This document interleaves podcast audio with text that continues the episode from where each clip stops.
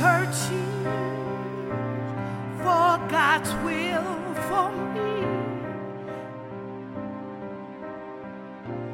Hello and welcome to the program. This is Pastor Frank coming to you through uh, the podcast, and I am so excited that you're tuning in. Our listening audience is expanding and growing, and I'm getting great reports. And I am loving serving you in this way. And it's all about the Word, the Word of God, the Word of our testimony. I want to remind you that we overcome the accuser of the brethren by the blood of the Lamb, our faith in the blood, and the Word of our testimony, and that we love not our life unto the death. So people can say all manner of evil against me falsely, but as long as I'm serving the Lord and, and storing up treasures in heaven, I have great joy. And I have great joy coming to you through this podcast because God has done these marvelous things in my life, and I've got to testify to overcome the accuser of the brethren. And uh, God showed me this. He said, Testify. That's why I wrote my autobiography with all these testimonies. And I'd love for you to get a copy at Amazon.com. The name of the book is The Story of a Soul Too, T O O, by Frank Julian. Please, please get a copy and get copies and give them to friends and read these testimonies and overcome that lousy accuser, that condemner of the brethren through the power of the Word of God, faith in the blood, and these testimonies, and give your life to the Lord. Now, today we're going to talk about someone who was barren, who could not conceive. They wanted to have children. And I want to read our scripture to you because when Mary went to visit Elizabeth, her cousin, after she had conceived Jesus by the Holy Spirit, she went to her cousin, who they had thought was barren, was old. And it says in Luke 1 and 36, And behold, your cousin Elizabeth, this is the angel telling Mary, she has also conceived a son in her old age, and this is the sixth month with her who was called barren. Now, nothing is impossible with God. And I want to share this testimony with you. Again, I, I, don't know, I've got a sense of humor. I like to live life and share things and, and have a laugh. But only because God, God has joy. He, a merry heart doth good like a medicine. And so this is a merry heart testimony that I get a kick out of, especially these two people that I love. And it's about Todd and Amanda. And I love them. And I did their wedding. And Todd graduated with my son from pharmacy school. And Todd, Todd became a friend. And they really weren't, you know, what I'd call religious or going to church, but they did want the church wedding. And, and so we, you know, I, I loved meeting with them beforehand, and they prayed with me, accepted the Lord, and but and we did the wedding, and it was very, very moving. And as the time went on, they could not have any children, and and I, my heart did go out to them, and my son would be in touch with them, and you know, graduated from school, and and you know, he said, you know, they they they can't have any children, so they're just going to go out to California. They both took jobs with Google, and and I said, oh, well, that's great.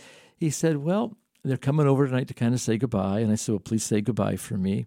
So all of a sudden that evening, I get a phone call, and my son says, Dad, I want you to come over and pray for Todd and Amanda to have a baby. So I said, Well, okay, I'll come by. So we live close, and I went to his house, and there they were, and we, we were smiling and laughing and having some fun. And, you know, and, and so he, Todd says, You know, Frankie said that if I call my dad and he prays for you, you'll have a baby. And I said, Boy, nothing nothing like some pressure, Frankie. You know, I said, anyways, I can pray, but God's the one that's in charge of all of that. But I will pray and believe, and because I believe it is God's will for you to have children. So we we prayed. We prayed a simple prayer, you know, for them to have uh, a baby. And I left, and they left for California. And within a very short time, I'd say about three months maybe, Frankie gets this call and he says, you're never going to believe this. And they said, what? And he says, we're having a baby. He said, Amanda's pregnant. and your dad prayed, and he, he, he makes me laugh this Todd. He says, yeah, he's like, he said he's going to get canonized. He's in the sainthood category. And I, you know, I'm not talking about that, either belittling it or claiming it. I'm just saying it's kind of funny that to him it was so special that, you know, his wife had conceived that you know, they, they just were giving God glory. And I was too. And I don't know how it all happens, but she who was spoken of as barren was, you know, conceived and was having a baby. And she had a beautiful, healthy little girl. And her name, they named her Stella. And I, well, I'm Italian, you know, and I love that name Stella because Stella in Italian means stars, you know, the stars, the st- Stella. So, that little cute little baby was born. And then, to their surprise, all of a sudden, about a year later, unexpectedly, she got pregnant again. And they said, Tell your dad to stop praying.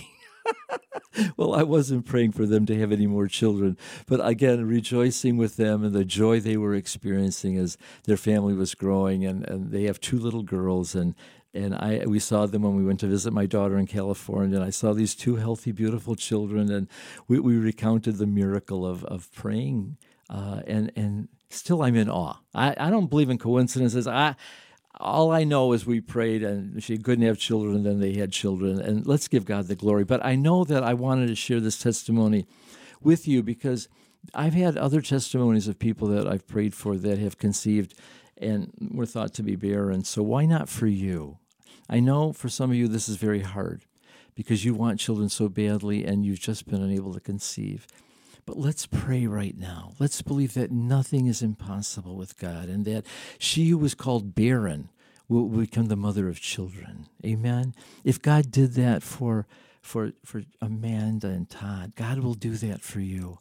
I truly believe this. I, I, when I wrote this down, I knew it was for somebody else to hear the testimony and to receive. So let us pray. Father, in the name of Jesus, you cause barren women to have children. There's amazing testimonies of Samson's mother and John the Baptist's mother and miraculous conceptions. So why not this for the listening audience? If there's someone out there that's desperate to conceive, supernaturally move on their behalf, Father God, so that they can conceive and become the mother of children and have a joyful house. And so, Father, we commit it unto you. It's your business, but we know you answer prayer. And I thank you in advance in Jesus' name. God bless you. Now, there is something I would ask of you. Uh, if you are barren and you conceive after this prayer, would you please send me a testimony? FrankJulian5 at gmail.com. But continue to believe God. Nothing's impossible. Go ahead and claim Luke 1 and 36 for you. And, and keep tuning into the program. Build your faith. Tell a friend about the program. And God bless you until next week. And may I hear from you at frankjulian at, G, at frankjulian5 at gmail.com. God bless you. Have a great week.